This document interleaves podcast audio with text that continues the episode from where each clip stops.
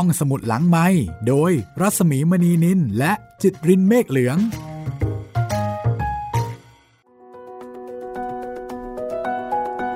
ตอนรับคุณผู้ฟังเข้าสู่รายการห้องสมุดหลังไม้ค่ะ พบกันวันนี้เป็นตอนที่ 8 สวัสดีคุณจิตริน สวัสดีครับพี่มีครับ ตอนที่ 8 แต่เป็นชีวิตที่สี่ของหลายชีวิตบทประพันธ์ของหม่อมราชวงศ์คือกริชปราโมทค่ะ ครับ ซึ่งก็ต้องขอขอบคุณทางสถาบันคึกฤทธิ์ขอบคุณทายาทหม่อมหลวงวิสุมิตราปราโมทค่ะที่อนุญาตให้ห้องสมุดหลังใหม่นำบทประพันธ์อันทรงคุณค่ามาถ่ายทอดเก็บไว้เป็นสื่อเสียงในห้องสมุดหลังใหม่ของเรานะคะ วันนี้เป็นตอนที่สองของเรื่องท่านชายเล็กครับ ซึ่งคุณผู้ฟังก็ได้รู้จักท่านชายเล็กไปแล้ว หลายคนอาจจะมีความรู้สึกเห็นใจ เห็นใจในชะตากรรมของท่านนะคะ ดูชีวิตของท่านหมองหม่นเนาะโอ้เป็นโอ้โหเป็นความรันทดในชีวิตรูปแบบหนึ่งสำหรับคนที่เกิดมาในเขาเรียกว่าคืออะไรมีดีชีวิตที่ลักลั่นอยู่เกิดมาอ่าเป็นอีลิทแต่ว่าไม่ได้เป็นอีลิทไม่ได้สิทธิ์แห่งความเป็นอิลีทครับ ไม่ได้สิทธิ์แห่งความเป็นเจ้า แต่มีหน้าที่ที่จะต้องรักษาเกียรติยศของความเป็นเจ้า คือเป็นภาระ แต่ไม่มีสิทธิ์ใด ๆ ในการที่จะเอ่อได้ใช้ความสะดวกสบายหรือว่าประโยชน์สิทธิจากคสวามถาเป็นนะนั้นครับ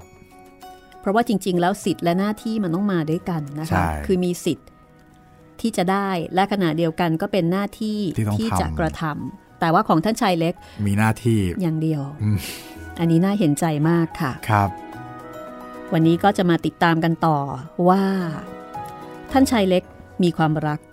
อ่าใช่อ่าคนที่ไปปิ๊งชื่อแม่ทวินครับ ก็มองกันไปมองกันมาเนาะยังยังไม่ได้มีโอกาสจะแบบรู้จักมักจีอะไรกันขนาดนั้น ได้คุยกันครั้งแรก ได้คุยกันครั้งแรกเรื่องนินฟ้าอากาศ โอ้ยแค่นั้นนี่ก็ถือว่าพิเศษนักหนาแล้วนะครับหลังจากที่จ้องหน้าจ้องตากันมาเป็นเวลานานนะ ใช่ ก็สะท้อนให้เห็นถึงว่าคนสมัยก่อนกว่าที่เขาจะรู้จักกันได้โอ้โหเนี่ยยากมาก โอ้โห กระบวนการจีบนี่ กว่าจะได้เจอตัว กว่าจะได้พูดคุย ค่อยๆ กระดึบกระดึบนะคะ ครับ แต่ประเด็นสำคัญก็คือ บอกแต่ชื่อว่าชื่อเล็กอ่าแต่ไม่ได้บอกว่าเป็นเจ้า เป็นหม่อมเจ้า ก็เข้าใจนะนี่บอกไปก็ไม่ได้มีอะไรเปลี่ยนไม่แปลได้งเลช่วยยอะไรให้ดีขึ้นเลย มีแต่จะทำให้เป็นปัญหาเป็นอุปสรรคมากยิ่งขึ้น ครับ ท่านชายเล็กก็คงจะเบื่อกับสถานภาพ ความเป็นเจ้าของท่านที่ไม่ได้เป็นอย่างเป็นทางการมันนะคะกำกึ่งเหลือเกิกำกึ่นงลักลั่น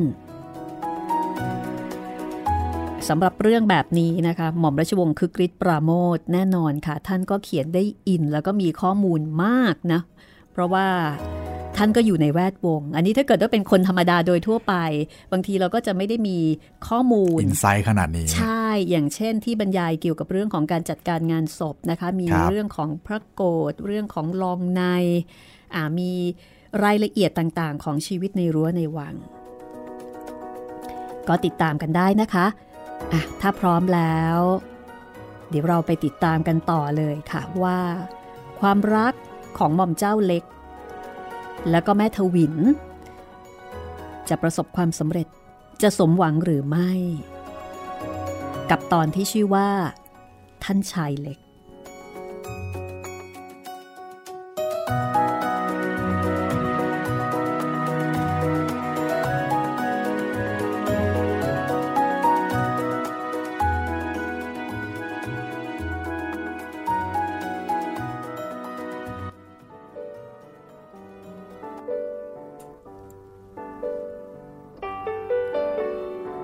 ความคุ้นเคยสนิทสนม ระหว่างท่านชายเล็ก และก็แม่ทวินก็เป็นไปโดยรวดเร็ว พ่อแม่ของทวินคือนายรอด และนางผาด ผู้เป็นบิดามารดา ก็ต้อนรับท่านชายเล็กเป็นอย่างดี อนุญาตให้ไปมาหาสู่กับลูกสาวได้ทุกโอกาส ทุกคนไม่มีใครรู้ว่าท่านชายเล็กเป็นเจ้า ก็รู้แต่ว่าชื่อเล็ก รับราชการเป็นเสมียน ซึ่งทุกคนก็พอใจแล้วก็เห็นว่าเพียงพอแล้ว อาจจะกล่าวได้ว่าครั้งนี้เป็นครั้งแรกที่ท่านชายเล็กมีโอกาสได้สนิทสนมเป็นกันเองกับเพื่อนมนุษย์ ดังนั้น ตกบ่าย เมื่อท่านชายเล็กไปถึงร้าน หากเป็นเวลาที่นายรอดผู้เป็นพ่ออยู่บ้านนายรอดก็จะชวนท่านชายเล็กไปร่วมวงสุราแล้วก็ร่วมวงข้าว โดยมีนางผาดผู้เป็นภรรยา และก็ทวินบุตรสาวคอยปฏิบัติคำพูดของนายรอดที่คุยอย่างเป็นกันเอง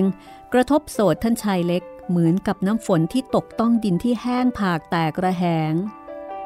เพราะว่านายรอดไม่ได้ใช้ราชาศัพท์ ซึ่งถึงจะใช้ถูกต้องก็ฟังน่ารำคาญอยู่แล้ว ยิ่งถ้าใช้ไม่ถูกก็ยิ่งน่ารำคาญและแสลงหูขึ้นไปอีก ในรอดพูดจาด้วยภาษาง่าย ที่ไม่สละสลวย แต่กินความลึกซึ้ง เพราะว่าคำพูดที่ออกมาจากหัวใจโดยไม่ได้ปรุงแต่งนั้น ถ้าจะเปรียบกับคำพูดที่ผู้พูดต้องพูดด้วยความระมัดระวัง คอยเลือกเฟ้นคำแล้ว ก็เปรียบเหมือนเพชรแท้และเพชรเทียม ในรอดเรียกท่านชายเล็กว่าเล็กเฉยๆ เพราะไม่รู้ว่าท่านชายเล็กเป็นใคร เห็นหน้ากันตอนบ่ายนายรอด ก็มักจะร้องเรียก เอาเล็ก มาพอดีทีเดียว นั่งลงคุยกันก่อนสิตามสบายเถอะอย่าถือเขาถือเราเลย เอา้า ในรอดก็ยื่นถ้วยเหล้าให้ เอานี่ กินนี่ซะหน่อย พอร้อนร้อนท้อง เฮ้ย ไม่เป็นไรหรอกนะเราไม่ได้กินกันเอาเมาไม้จะเป็นอะไรไป กินพอกินข้าวได้เท่านั้นเอง ในรอดส่งชามมะม่วงดิบปอกแล้วมาวางตรงหน้า แล้วก็ชวนกินมะม่วง เอามะม่วงล้างปากซะด้วย แม่อีหนูเข้าไปได้มาจากตลาดวันนี้กำลังดีทีเดียวว่าแล้วในรอดก็ตะโกนถามเข้าไปในครัว แม่อีหนู วันนี้มีอะไรกินบ้าง เล็กเขาจะมากินข้าวด้วยนะ แล้วก็จะมีเสียงนางผาด ผู้เป็นแม่ของทวินตะโกนตอบมา สลับกับเสียงตำน้ำพริก มีแกงปลาไหล เนื้อผัดขิง น้ำพริกผักต้ม อีกประเดี๋ยวก็เสร็จแล้วพอเล็กอย่าเพิ่งไปไหนเสนะ ฉันทำเผื่อไว้เป็นกอง อีกสักครู่หนึ่ง กลิ่นผัดกลิ่นแกง กลิ่นหม้อข้าวที่กำลังสุกควันขึ้นพรุ่งพรุ่งก็จะโชยมาจากในครัว เตะจมูกคนที่อยู่ข้างนอกทำให้ท่านชายเล็กต้องกลืนเขละ เพราะบรรยากาศอันกลมเกลียว มีแต่ความรักในระหว่างครอบครัว ใบหน้าที่แช่มชื่น แจ่มใส ถ้อยคำที่พูดออกมาด้วยความรักและเจตนาดี ทุกอย่างนี้ช่วยทำให้ชีวิตภายในครอบครัวของนายรอดกลายเป็นแดนสวรรค์ และอาหารที่นางผาด ภรรยาในรอดยกออกมาตั้ง ก็เป็นดุดดังอาหารทิพย์ตามปกติ ในรอดและครอบครัวร่วมวงกินข้าวด้วยกันเสมอ และบางวันก็มีท่านชายเล็กเข้ามาร่วมวงด้วย ในรอดและนางผาด พอจะจับอาการกิริยาของหนุ่มสาวทั้งสองคนนี้ได้ว่า มีความรู้สึกและมีเจตนาอย่างไรต่อกัน แต่นายรอดและนางผาดก็ไม่ได้นึกรังเกียจห้ามปราม เพราะว่ากิริยามารยาทของท่านชายเล็กที่ถูกฝึกมาจนสงบเสงี่ยมเรียบร้อยนั้นทำให้ท่านชายเล็กเป็นที่ต้องใจผู้ใหญ่ มากกว่าชายหนุ่มอื่น ๆ ที่เคยมาติดพันธวินจะว่าไป ฉันว่าพ่อเล็กนี่แปลกนะ ฉันดูดูไป เห็นมีราศีผิดกับเด็กอื่นที่เคยเห็นมาจะว่าขาวเป็นน้ำเป็นนวลก็ไม่ใช่ จะเป็นด้วยอะไร ไอ้ฉันก็นึกไม่ออกนางผาดปรารบขึ้นวันหนึ่ง ขณะที่นั่งคุยกันอยู่พร้อมหน้า เล่นเอาท่านชายเล็กถึงกับตกพระทยัยเมื่อได้ยินนางผาดพูด เกรงไปว่าเรื่องที่คุยกันนั้น จะชักนำเกี่ยวข้องไปถึงชาติกำเนิด ซึ่งจริงๆแล้ว ท่านชายเล็กก็ไม่ได้คิดว่าจะปิดบังหรือว่าบอกความเท็จ เพียงแต่ว่าเมื่อไม่มีใครถาม ก็เห็นควรที่จะระงับเรื่องไว้ก่อน แต่ในรอดก็ตอบแทนให้เสร็จสับว่า เด็กเขาดีนะแม่อีหนู ไม่เป็นพานเกเร ก็มีราศีด้วยกันทุกคนแหละ คนหนุ่มๆ ถ้ารักษาตัวให้ดีก็เป็นอย่างนี้ทั้งนั้น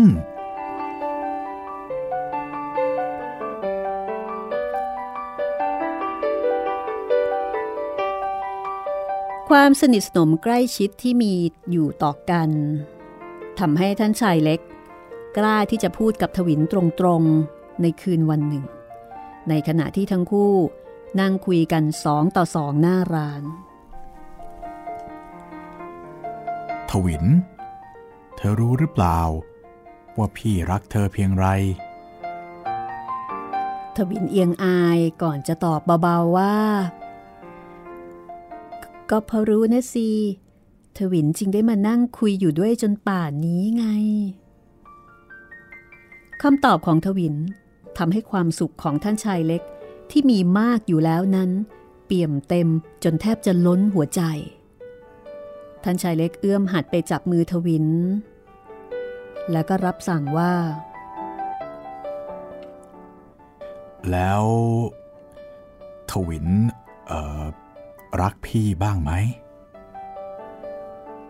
ไม่รู้ไม่ชิ ถามอะไรก็ไม่รู้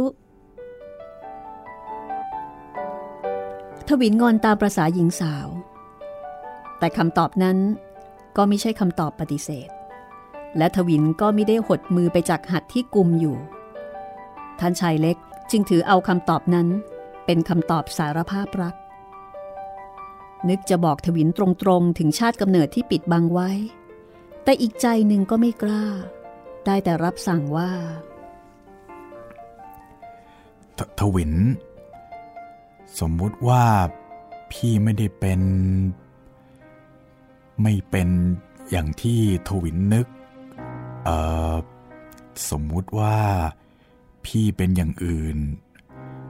ทวินจะยังรักพี่อยู่ไหม ทวินเหลียวมามองท่านชายเล็กอยู่ครู่หนึ่ง พี่เล็กนี่ชอบถามอะไรแปลกๆ พี่เล็กก็เป็นพี่เล็ก อย่างที่ฉันเห็นอยู่ทนโทษนี้แล้ว จะเป็นอื่นไปอย่างไรได้ ถ้าพี่เล็กกลัวฉันจะรังเกียจว่ายากจน ก็ไม่ต้องวิตกรอกในข้อนั้น ยากดีมีจนน่ะฉันไม่ถือ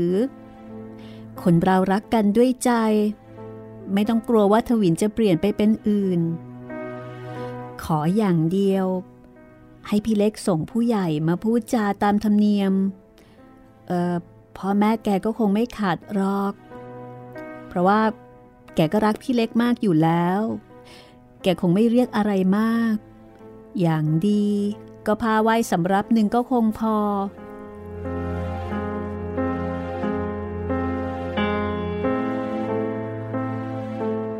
คืนนั้น ท่านชายเล็กเสด็จกลับบ้านองค์เดียวในยามดึก พระไทยเบิกบานพองโตด้วยความสุข ความกระยิมใจ นึกถึงความสุขในชีวิตอนาคตที่ดูเหมือนจะลอยอยู่ข้างหน้าขนาดเอื้อมมือถึง ท่านชายเล็กเต็มไปด้วยความหวัง ที่จะมีคนอีกคนหนึ่งมาร่วมชีวิต ร่วมทุกข์ร่วมสุข ไม่ว้าเวอย่างแต่ก่อน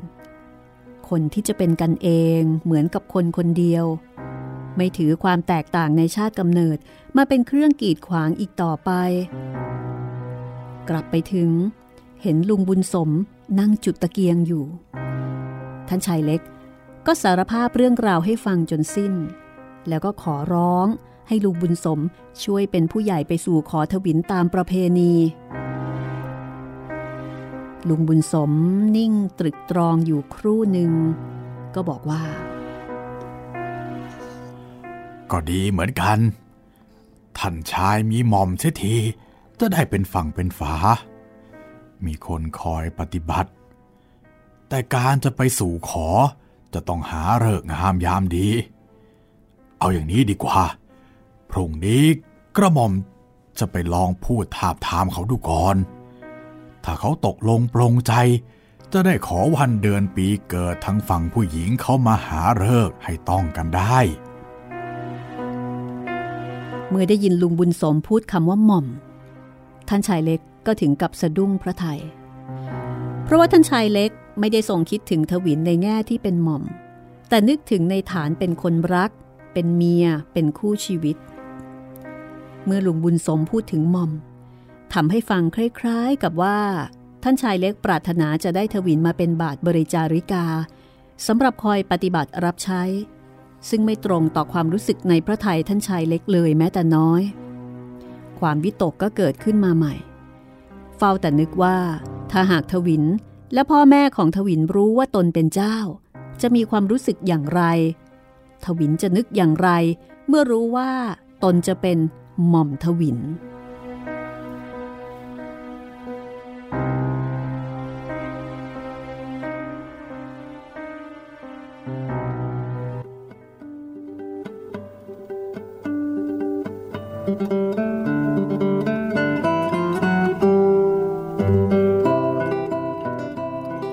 ขึ้นอีกวันหนึ่ง ท่านชายเล็กก็รีบออกจากบ้านแต่เช้า เพื่อจะได้แวะบอกให้ทวินรู้ตัว ว่าวันนี้จะมีผู้ใหญ่มาหา เพื่อที่จะได้บอกพ่อแม่ให้คอยรับรองไม่ไปไหนเสีย วันนั้นทั้งวันท่านชายเล็กนั่งส่งงานด้วยพระสติที่ล่องลอย คาดไม่ถูก ว่าอนาคตข้างหน้าจะเป็นยังไง รู้แต่เพียงอย่างเดียวว่า หลังจากวันนั้นแล้ว วิถีทางแห่งชีวิตของท่านชายเล็กเองจะต้องเปลี่ยนไปเป็นอย่างอื่น จะคงอยู่อย่างเก่าไม่ได้ ส่วนที่จะเปลี่ยนไปทางใด เป็นเรื่องที่ท่านชายเล็ก คาดฝันไม่ถึง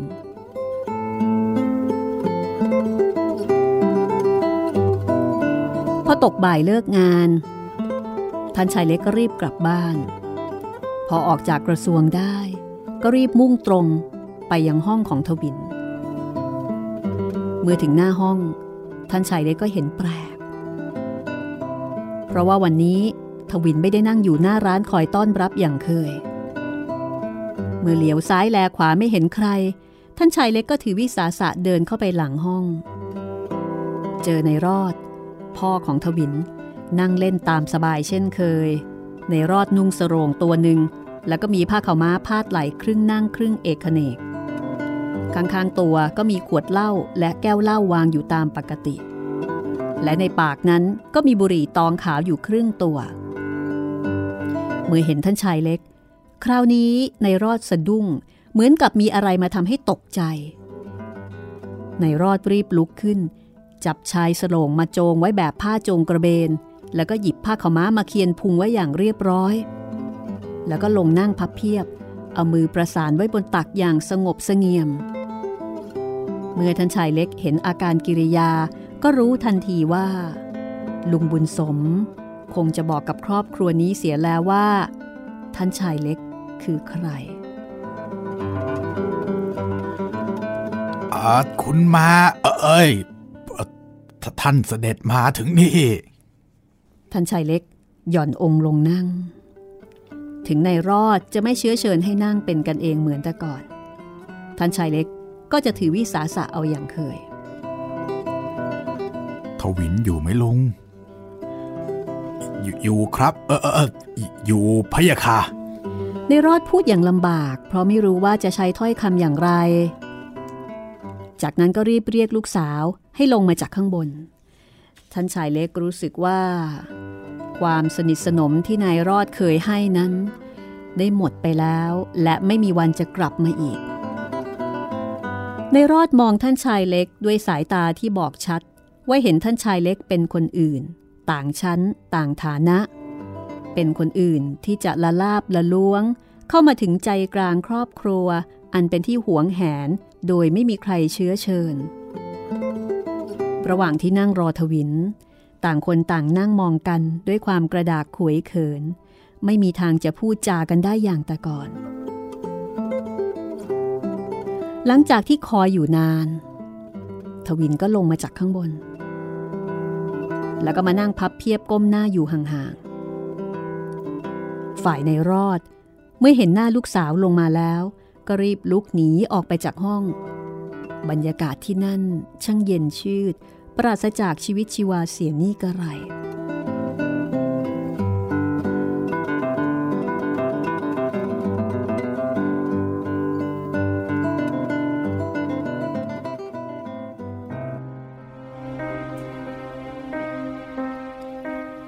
ทวินพยายามที่จะพูดประชาศัพท์กับท่านชายเล็กอย่างชัดถ้อยชัดค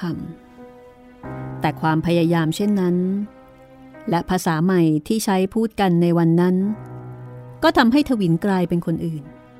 มิใช่ทวินคนเก่าที่ท่านชายรัก และปรารถนาจะทนุถนอม ท่านชายเล็กได้ฟังทวินพูดแล้วก็หมดหวัง เพราะทวินปฏิเสธข้อผูกพันใด ๆ ที่เคยมี เมื่อท่านชายเล็กอ้างถึงความเข้าใจที่เคยมีมาด้วยกันแต่ก่อน ทวินก็ตอบว่า ความเข้าใจนั้นเกิดจากมูลฐานที่ผิด เพราะขณะนั้นมีได้รู้ว่าท่านชายเล็กเป็นเจ้า ทวินมีได้รับการอบรมมาให้เป็นเมียเจ้า เกรงว่าจะปฏิบัติตนไม่ถูก ถึงฉันจะเป็นเจ้า ฉันก็อยู่กินอย่างคนธรรมดา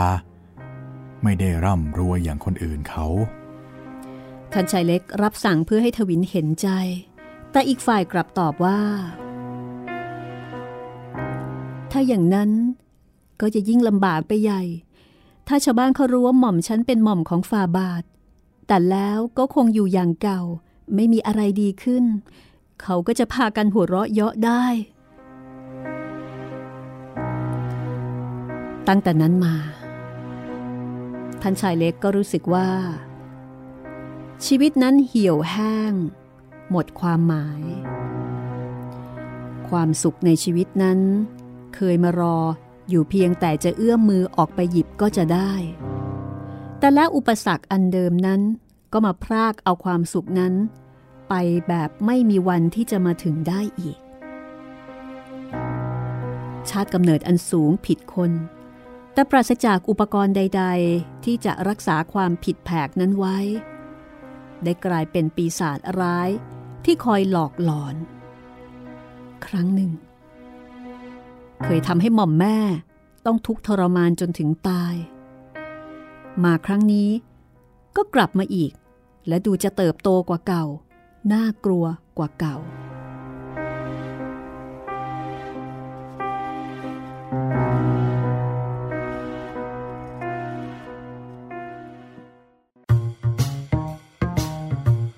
ห้องสมุดหลังไม้โดยรัสมีมณีนินและจิตรินเมฆเหลือง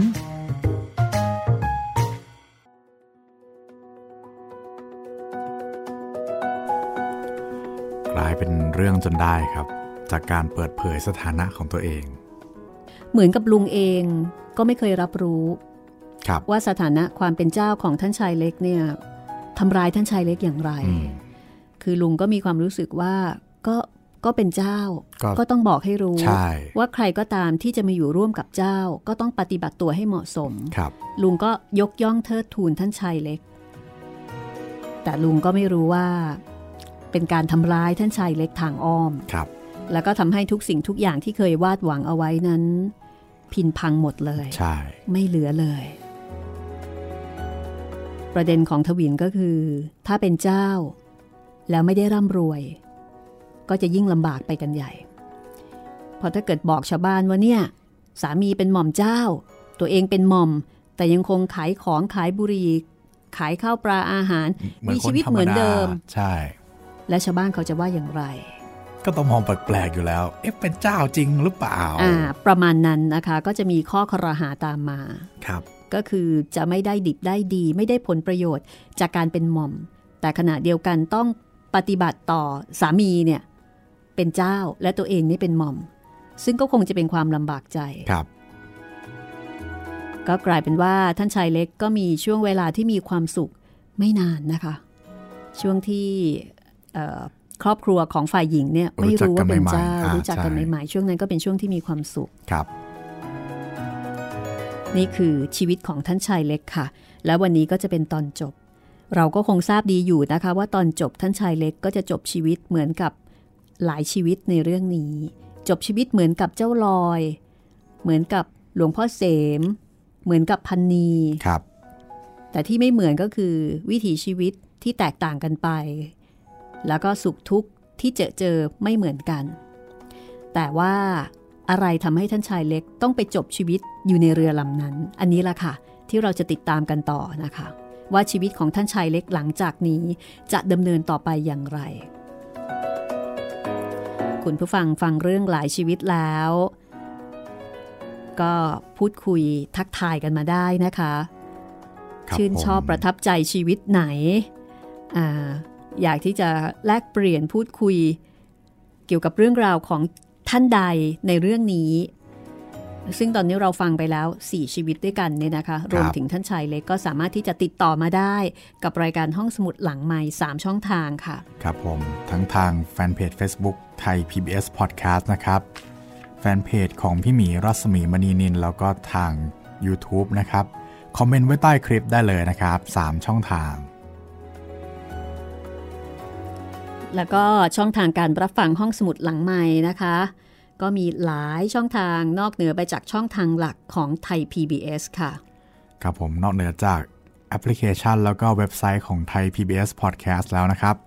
ยังมีทาง Spotify Google Podcast Podbean แล้วก็ทาง YouTube ด้วยนะครับ ทุกช่องทางพิมพ์คำว่าห้องสมุดหลังไม้ได้เลย ตอนนี้ใน YouTube มีข้อความอะไรบ้างไหมคะคุณจิตริน ตอนนี้ใน YouTube ใช่ไหมครับรู้สึกตอนว่าเราไม่ได้ทักทายชาว YouTube มาพักหนึ่งละ ครับผมใน YouTube ตอนนี้น่าจะเป็นเรื่องดวงตากระต่ายอยู่ครับ แล้วก็ถ้าจบจากดวงตากระต่ายแล้วก็เข้าสู่ปลายเดือนตุลาครับ เดือนแห่งความสยองขวัญ แน่นอนครับเราเอาเรื่องราวสยองขวัญของห้องสมุดหลังไม้มาเผยแพร่อีกแล้วครับ เรื่องวิญญาณอารวาสครับพี่ สวัสดีทุกคนนะครับที่ทักทายกันมา ก็เริ่มตั้งแต่น้องเจเจที่ทักทายมาทุกวันก็สวัสดีนะครับ คุณปุ๊กเปิ้ลเปิ้ลปุ๊ก เขียนมาในดวงตากระต่ายครับ บอกว่า สวัสดีค่ะ ชอบฟังมากติดตามทั้งทาง YouTube แล้วก็แอปพลิเคชันไทย PBS Podcast เลย แล้วก็เขียนว่า อยากให้นำเรื่องโอชินมาเล่าจังเลยค่ะ ค่ะ สงครามชีวิตโอชิน ครับะผมรับไว้พิจารณานะครับ สงครามชีวิตโอชิน คุณต้องอ่านออกเสียงยังไง มีนามีนาคอง มีนาคมน่าจะอ่านประมาณนี้นะครับ เย่เย่ต่อจากภัยแดงมาฟังหลายชีวิตต่อขอบคุณมากค่ะ ส่งกำลังใจให้พี่หมีกับคุณจิตเรนด้วยนะคะ ขอบคุณมากนะครับ แล้วก็คุณ คุณตูนแกลเลอรี่ เขียนมาใน อ๋อ อันนี้เขียนมาในโพสต์หลายชีวิตครับ เขียนบอกว่า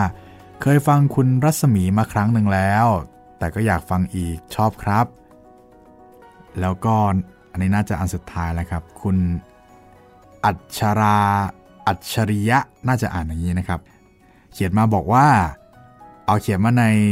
สตรีในพุทธการครับ ตอนสุดท้ายเลยเขียนบอกว่า จบได้อย่างงดงาม เรื่องนี้คงไม่ได้ฟังครั้งเดียวค่ะ ถูกจริตมาก เหมือนฟังธรรมะที่ต้องฟังซ้ำๆเพื่อให้เกิดความคิดความเข้าใจ และแรงบันดาลใจ ได้ความรู้ที่เป็นประโยชน์มากค่ะ แล้วก็วงเล็บมาบอกว่าที่จริงติดตามมานานฟังมาหลายเรื่อง คงเหมือนเหมือนกับหลาย ๆ คนที่ชื่นชมอยู่เงียบ ๆ แต่วันนี้ขอมาขอบคุณและให้กำลังใจค่ะ ขอบคุณมากนะครับ เอาละค่ะ อันนี้คือชาว YouTube นะคะ ครับผม ขอบคุณทุก ๆ ความเห็นเลยค่ะ เอาละทีนี้เดี๋ยวเรากลับมาที่ท่านชายเล็กนะคะ ครับ ว่าชีวิตจะเป็นอย่างไรหลังจากนี้ กับหลายชีวิต บทประพันธ์หม่อมราชวงศ์คึกฤทธิ์ประโมทค่ะ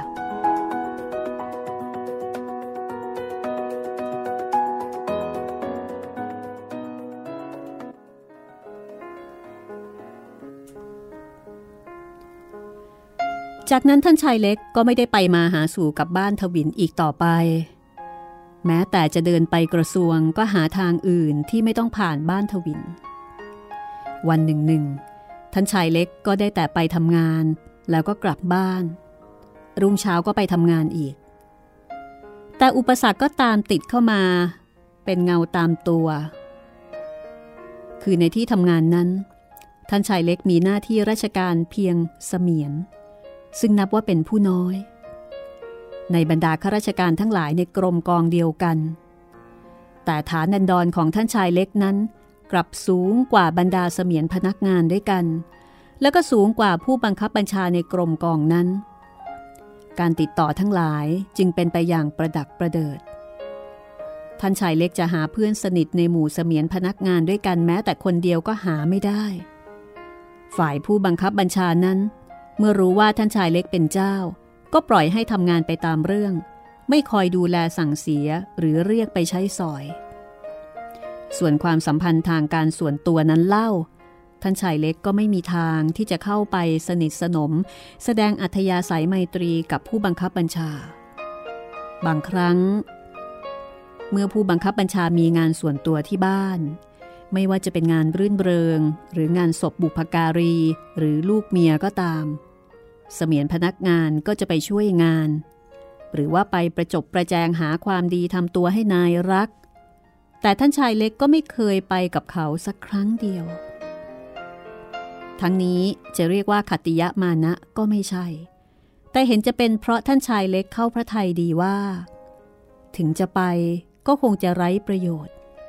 เพราะว่าเมื่อไปถึงก็จะถูกเชิญให้ไปนั่งในที่อันมีเกียรติ กลายเป็นเจ้านายเสด็จ และเสมียนพนักงานรุ่นเดียวกันที่ไปช่วยงานนั่นเอง ก็จะต้องมาตั้งน้ำร้อนน้ำชาหมากพลูบุรีทำให้ลำบากใจประดักประเดิดยิ่งขึ้นไปอีก ผลของสิ่งต่างๆ เหล่านี้ก็คือ ท่านชายเล็กถูกปล่อยประละเลยเอาไว้แต่ผู้เดียวในจำนวนคนเป็นอันมาก นานเข้า ก็กลายเป็นบุคคลที่ถูกลืม ถึงแม้ว่าจะมองเห็นหน้ากันอยู่ทุกวัน ก็ไม่มีใครเอาใจใส่ ไม่มีใครสนใจ ทุกคนมองดูท่านชายเล็ก แล้วก็เห็นเช่นเดียวกับเครื่องประกอบสำนักงานชิ้นหนึ่ง เช่นโต๊ะ เก้าอี้หรือแฟ้มเก่าๆ เมื่อคนอื่นที่เข้ามาทำงานพร้อมกัน ได้เลื่อนชั้นเลื่อนเงินเดือน ก้าวหน้าออกไปไกล แต่ท่านชายเล็กก็ยังคงเป็นท่านชายเล็กทำงานหน้าที่เก่า เงินเดือนสูงกว่าเก่าไม่กี่มากน้อย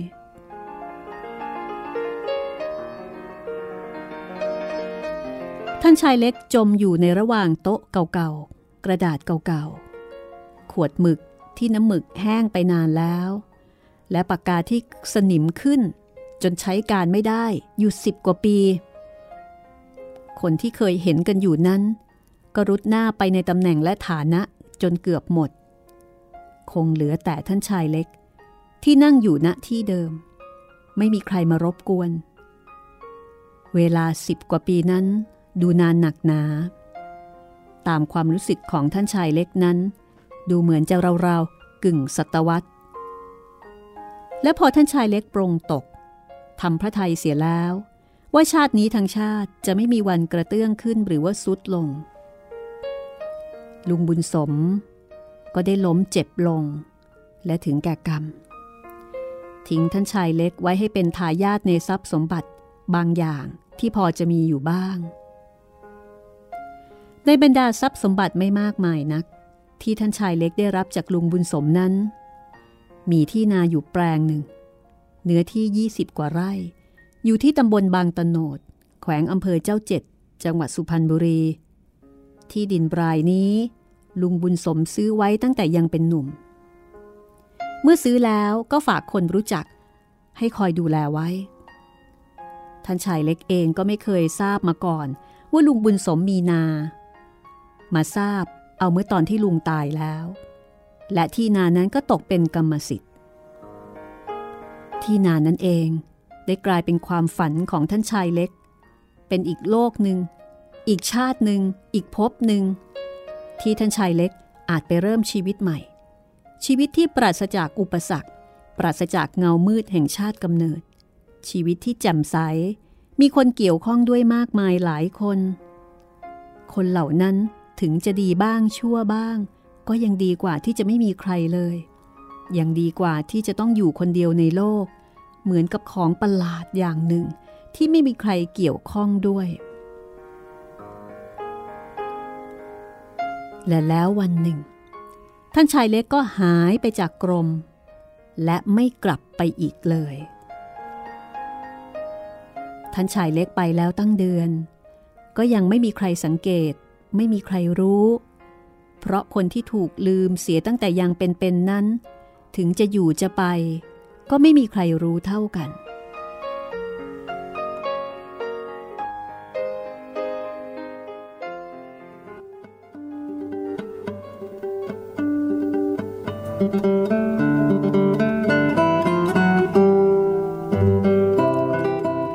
อีกสิบกว่าปีต่อมา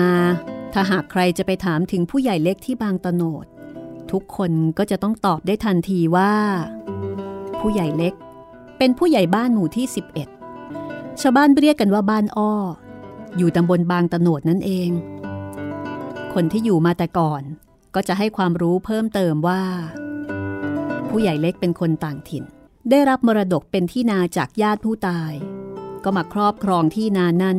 ณบ้านอ้อ ภายในเวลาไม่กี่เดือนในเล็กผู้มาใหม่ ก็เป็นที่รักใคร่ของชาวบ้านที่บ้านอ้อ และในละแวกใกล้เคียงนั้นโดยทั่วไป ในเล็กเป็นคนมีอัธยาศัยและความขยันหมั่นเพียร นอกจากจะทำงานการของตนจนสามารถตั้งตัวได้ และบุกเบิกที่นาออกไปเพิ่มเติมแล้ว ในเล็กยังคอยช่วยเหลือเพื่อนบ้านอยู่เสมอ ในเล็กไม่เคยแสดงว่ารังเกียจที่จะช่วยเพื่อนมนุษย์ด้วยกัน ใครมีทุกข์ หรือมีปัญหาไปหาในเล็ก ก็จะได้รับการต้อนรับเป็นอันดี อย่างเป็นกันเอง เหมือนกับทุกคนเป็นญาติ ไม่มีความทุกข์ใดที่ในเล็กจะไม่เห็นใจ และไม่มีปัญหาใดที่จะใหญ่โตกว้างขวางเกินไป จนในเล็กไม่สามารถจะช่วยเหลือได้ อันหนึ่ง ในเล็กมีอะไรบางอย่างในตัว ซึ่งทำให้ชาวบ้านทุกคนเคารพเลื่อมใส เมื่อตำแหน่งมัคคนายกที่วัดนั้นว่างลง ชาวบ้านก็พร้อมใจกัน มอบให้ในายเล็กเป็นมัคคนายก และต่อมาเมื่อผู้ใหญ่บ้านคนเก่าตายลง ชาวบ้านก็พร้อมใจกัน เลือกในเล็กขึ้นเป็นผู้ใหญ่เล็ก และเมื่อในเล็กรับเป็นผู้ใหญ่บ้าน ทุกคนก็ถอนหายใจโล่งอกผู้ใหญ่เล็กเป็นคนไม่มีลูกเมีย อยู่แต่คนเดียวในบ้าน ได้ข่าวว่ามีเด็กกำพร้าที่ไหน ผู้ใหญ่เล็กก็เอามาเลี้ยงเป็นลูก จนมีลูกบุญธรรมอยู่หลายคน เมื่อมีคนถามผู้ใหญ่เล็กถึงเรื่องครอบครัว ผู้ใหญ่เล็กก็มักจะหัวเราะ ฉันไม่คิดมีหรอกครอบครัว เพราะฉันมีอยู่แล้ว ดีกว่าของคนอื่นเสียอีก คนทั้งบ้านอ้อนี่แหละ เป็นครอบครัวของฉัน คนที่ได้ยินผู้ใหญ่เล็กพูดอย่างนี้จะต้องนึกสะดุดใจทุกคน ว่าผู้ใหญ่เล็กพูดด้วยน้ำเสียงแจ่มใสเป็นกังวาน เหมือนกับว่าคำพูดทุกคำนั้น กลั่นกรองออกมาจากหัวใจที่เปี่ยมไปด้วยความสุขความพอใจ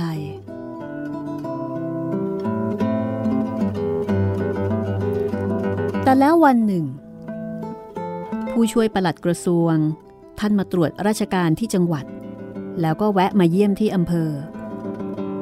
ในอำเภอก็บอกกล่าวให้กำนันผู้ใหญ่บ้านทุกคนไปคอยเข้าแถว รับท่านผู้ช่วยประหลัดกระทรวง จากถนนหน้าอำเภอไปจนถึงท่าน้ำผู้ใหญ่เล็ก ก็เป็นผู้ใหญ่บ้านคนหนึ่ง ที่ไปตั้งแถวคอยรับกับเขาด้วย thank you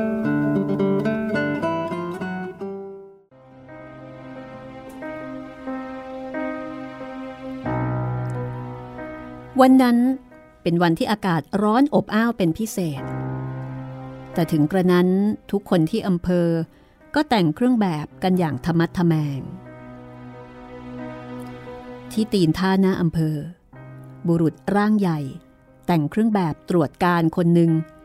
ก้าวขึ้นจากเรืออย่างสง่าภาคภูมิ จับมือกับนายอำเภอ เหมือนกับว่ายินดีอย่างเหลือล้นที่ได้พบกัน พอลายเห็นหน้าผู้ช่วยประหลัดกระทรวงครั้งเดียว ผู้ใหญ่เล็กก็ถึงกับสะดุ้งตัวลอย ใจวิววิวเหมือนกับจะเป็นลมล้มลงกลางแดด เพราะผู้ช่วยประหลัดกระทรวงนั้น ผู้ใหญ่เล็กจำได้ดีว่าชื่อนายเสริม ครั้งหนึ่ง เคยเป็นเสมียนนั่งทำงานอยู่โต๊ะติดติดกันที่กรม ท่านผู้ช่วยประหลัดกระทรวง เดินผ่านแถวกำนันผู้ใหญ่บ้านใกล้เข้ามาเรื่อยๆ ในขณะที่ฝ่ายผู้ใหญ่เล็ก ก็ยืนเหงื่อการแตกร่วงลงในคอเสื้อดังเพาะเพาะได้ยินเสียงผู้ช่วยประหลัดกระทรวงพูพูดกับกำนันคนโน้นบ้าง ผู้ใหญ่บ้านคนนี้บ้าง พูดด้วยเสียงอันดังมีอำนาจ เหมือนกับผู้ใหญ่พูดกับเด็ก เสียงหัวเราะเอิกอาก ขัดจังหวะเป็นระยะระยะ ใกล้เข้ามาทุกที ในที่สุด กลุ่มข้าราชการ อันมีผู้ช่วยประหลัดกระทรวงนำหน้า ก็เดินมาถึงตัวผู้ใหญ่เล็ก และทำท่าเหมือนจะผ่านไป โดยไม่มีใครสนใจ แต่แล้วผู้ใหญ่เล็กก็รู้สึกตัวเหมือนกับถูกสายฟ้าฟาด เมื่อได้ยินเสียงหนึ่งพูดขึ้นดังๆ เกือบจะเป็นตะโกนว่าฟาบาทเสด็จมาอยู่ที่นี่ตั้งแต่เมื่อไหร่แหมกระหม่อมไม่ได้เฝ้ามาตั้งยี่สิบกว่าปี ทรงจำกระหม่อมได้หรือไม่ กระหม่อมชื่อเสริม เคยทำงานอยู่กับฟาบาทเท่านั้นเอง ท่านชายเล็กก็กลับสู่สภาพเดิมเหมือนเมื่อก่อนที่จะหนีจากกรุง มาอยู่ชนบท ผู้ใหญ่เล็กตายลงไปในทันที ด้วยคำพูดเพียงไม่กี่คำ และท่านชายเล็กก็กลับฟื้นคืนชีพขึ้นมาใหม่ ตาหลายร้อยคู่ ที่จ้องมองท่านชายเล็กเป็นสายเดียวกัน เสียงหลายร้อยเสียงที่ซุบซิบกันนั้น เป็นประจักษ์พยานให้รู้ว่า ชีวิตของท่านชายเล็ก ที่จะมีอยู่ต่อไปในแคว้นเจ้าเจ็ดนั้น จะต้องว้าเว จะต้องไม่เป็นกันเองกับใครได้อีกต่อไป หม่อมเจ้าชายเล็ก จะอยู่ต่อไปที่แคว้นนั้น ก็จะดูไร้สาระและไร้ประโยชน์ ท่านชายเล็กขายที่ ขายบ้าน แล้วก็รีบลงเรือมาบ้านแพนในเวลาค่ำคืน เพื่อจับเรือเมมากรุงเทพ ท่านชายเล็กประทับเบียดเสียดมากับคนที่ไม่รู้จัก เบื้องหน้าของชีวิตนั้น มีเงามืดของความเป็นเจ้าบทบังอยู่ ซึ่งมืดเสียยิ่งกว่าพายุฝนที่กำลังตกกระหน่ำลงมา พระศพท่านชายเล็ก นอนอยู่ข้างตลิ่งอย่างไม่มีใครเหลียวแล ไม่มีสนมกรมวัง ไม่มีปีกรองเครื่องประโคมพระศพ สิ่งที่เป็นอุปสรรคมาตลอดชีวิตที่ยังเป็นๆนนั้น มีได้ติดตามมาอำนวยประโยชน์เป็นเกียรติยศเมื่อตาย เสียงใครคนหนึ่ง พูดขึ้นว่าตาแก่คนนี้ ถ้าจะมาจากต่างถิ่นถามใครก็ไม่มีใครรู้จัก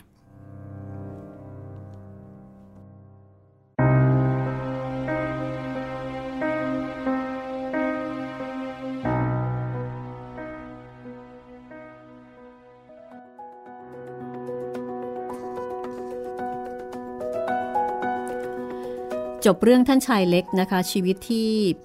เปล่าเปลี่ยว เงียบเหงา แล้วก็เหมือนกับเป็นชีวิตที่ไม่มีที่ไม่มีทางเป็นของตัวเอง จะไปทางไหนก็ไม่ได้ จะไปทางซ้ายก็ไม่ได้ จะไปทางขวาก็ไม่ได้ ติดขัดไปหมด เป็นชีวิตที่เศร้าแล้วก็น่าเห็นใจไม่ใช่น้อยนะคะ ครับ ทั้งทั้งที่ก็เป็นชีวิตที่ ไม่ได้มีใครมาดูถูกดูแคลนแต่อย่างใด ไม่เหมือนกับพันนีอืมใช่พันนีเนี่ยเป็นชีวิตที่มีสถานภาพต่ำครับ มีต้นทุนทางสังคมต่ำก็มีเอ่อก็อาจจะถูกนินทาว่ากล่าว ไม่ได้รับการยกย่องให้เกียรติครับ ตรงกันข้ามท่านชายเล็กเป็นชีวิตที่ไม่มีใครดูถูก เป็นชีวิตที่ได้รับการยกย่อง แต่แต่ไม่มีมีแต่ความอิสระทุกข์ฮ่าก็เป็นความทุกข์ในอีกรูปแบบหนึ่ง และเป็น หนึ่งในหลายชีวิต กับหนังสือหลายชีวิตของหม่อมราชวงศ์คือกริชปราโมทนะคะ ที่ทำให้เราได้เห็น รูปแบบของชีวิตที่มีความสุขความทุกข์หลากหลายครับผมแตกต่างกันไปไม่มีสูตรสำเร็จตายตัวสำหรับชีวิตต่อไปค่ะ อันนี้ยิ่งใช้คำว่าแปลกได้ไหมครับพี่ เราแทบจะไม่เคยเห็น มุมมองของชีวิตของคนในลักษณะ ที่เราจะอ่านเรื่องต่อไปนี้เลย ชื่อว่า พลพระเอก ผล ผลพระเอกอ่าชื่อในผลนะคะครับ ในผลเป็นพระเอกค่ะ เป็นพระเอกนี่ไม่รู้เป็นพระเอกหนังหรือว่าเป็นพระเอกอะไรเนาะพี่ เป็นพระเอกยี่เกอ๋อพระเอกยี่เกลิเกนี่เองอ่า ซึ่งแถวแถวๆสุพรรณอยุธยาอ่างทองนะคะ หลายสิบปีที่ผ่านมาถ้าพูดถึงคำว่าพระเอกเนี่ยส่วนใหญ่ก็จะนึกถึงพระเอกยี่เกครับ ที่เราเรียกกันว่าลิเกนะใช่แต่ชาวบ้านก็จะเรียกว่าเอาไปดูยี่เกกันใครเป็นพระเอกยี่เก ถ้าเล่นดีๆ หน้าตาดีๆ ออดอ้อนดีๆ ลีลาชั้นเชิงดี ก็จะมีแม่ยกคอยอุปถัมภ์คำชู ในผลจะเป็นเช่นนั้นหรือไม่ ติดตามได้นะคะ เป็นชีวิตที่ 5 ของหลายชีวิตที่ต้องมาจบชีวิต มีชะตากรรมเดียวกันในเรือลำนั้นค่ะ ครับอ่ามาดูข้อความที่ส่งมาทางกล่องข้อความกันบ้างนะคะ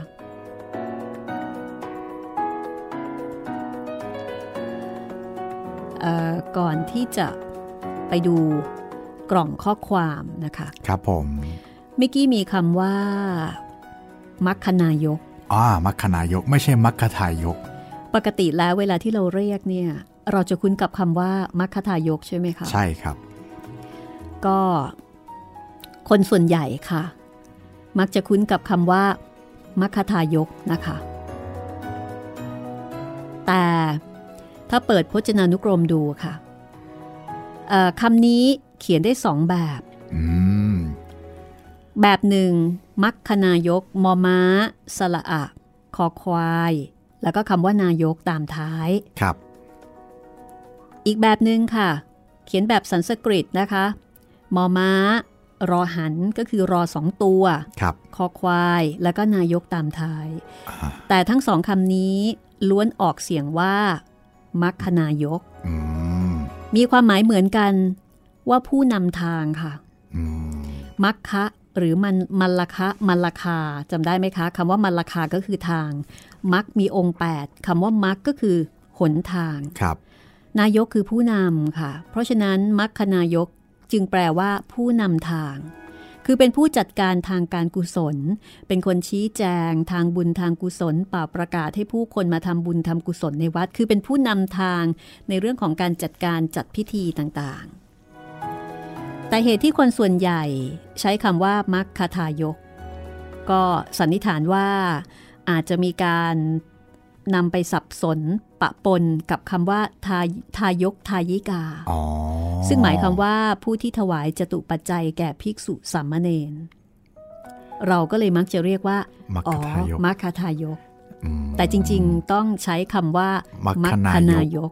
จะเขียนแบบบาลีก็ใช้ไม่หันอากาศ ถ้าเขียนแบบสันสกฤตก็ใช้รอหันนะคะ แต่ความหมายเหมือนกันครับคือผู้นำทางค่ะ ท่านชายเล็กของเรานะคะ ก็เคยเป็นมัคคนายกด้วยอืมช่วงเวลานั้นก็น่าจะเป็นช่วงเวลาที่มีความสุขที่สุดนะครับกับการที่ได้เกี่ยวข้องกับผู้คน ได้มีลูกบุญธรรม ได้รับการนับหน้าถือตา และได้รับการสนิทสนมเป็นกันเองกับเพื่อนมนุษย์ซึ่งสิ่งนี้เป็นสิ่งสำคัญในชีวิตมนุษย์นะคะไม่ว่าจะเป็นใครก็ตามครับ มีประโยคนึงซึ่งอ่านแล้วก็สะท้อนใจเหมือนกันนะ ที่บอกว่าเอ่อผู้ใหญ่เล็กเนี่ยก็มีความหวังว่าที่นาที่ได้รับมรดกมาเนี่ยน่าจะเป็นที่ที่มีคนเกี่ยวข้องด้วยอืมมากมายหลายคน คนเหล่านั้นถึงจะดีบ้างชั่วบ้าง ก็ยังดีกว่าที่จะไม่มีใครเลยอืมนี่คือความเป็นมนุษย์เลยนะว่า ถ้าคุณอยู่คนเดียว คุณไม่มีใครเกี่ยวข้องเลยกับการที่คุณมีคนเกี่ยวข้องบ้าง แต่ว่าคนเหล่านั้นอาจจะมีดีบ้างไม่ดีบ้างนะครับ มนุษย์ก็ยังเลือกอย่างหลังนะคะ ขอให้มีคนมามีพบเกี่ยวปะข้องกับบ้าตัวงเองเออมีปฏิสัมพันธ์บ้างครับ ไม่ใช่อยู่กับความโดดเดี่ยวเปลี่ยวเหงา ก็เป็นชีวิตที่สะท้อนใจเนาะครับ แต่ชีวิตต่อไปชีวิตของในายผลโอ้อันนี้น่าจะมีคนเกี่ยวข้องเยอะเลยแหละ น่าจะคึกคักครับ น่าจะเต็มไปด้วยแสงสี เสียงมาพร้อมจัดเต็มละค่ะ น่าจะเป็นชีวิตที่อยู่ท่ามกลางสปอตไลท์นะคะ ครับอ่าถ้าเป็นยุคนี้ก็เป็นสปอตไลท์ถ้าเป็นสมัยก่อนก็เป็นแสงไฟ ครับก็อยู่ในความสนใจของผู้คน นี่คือหนังสือหลายชีวิตบทประพันธ์อันทรงคุณค่าของหม่อมราชวงศ์คือกริชปราโมทค่ะส่องสะท้อนให้เราได้เห็นถึง ชีวิตหลายชีวิตต่างเพศ ต่างวัย ต่างที่มา แต่ไปเสียชีวิตณจุดเดียวกัน ในเรือลำเดียวกัน และด้วยอาการเดียวกัน วันนี้หมดเวลาของห้องสมุดหลังใหม่แล้วนะคะ เราสองคนลาไปก่อนค่ะ สวัสดีครับ สวัสดีค่ะ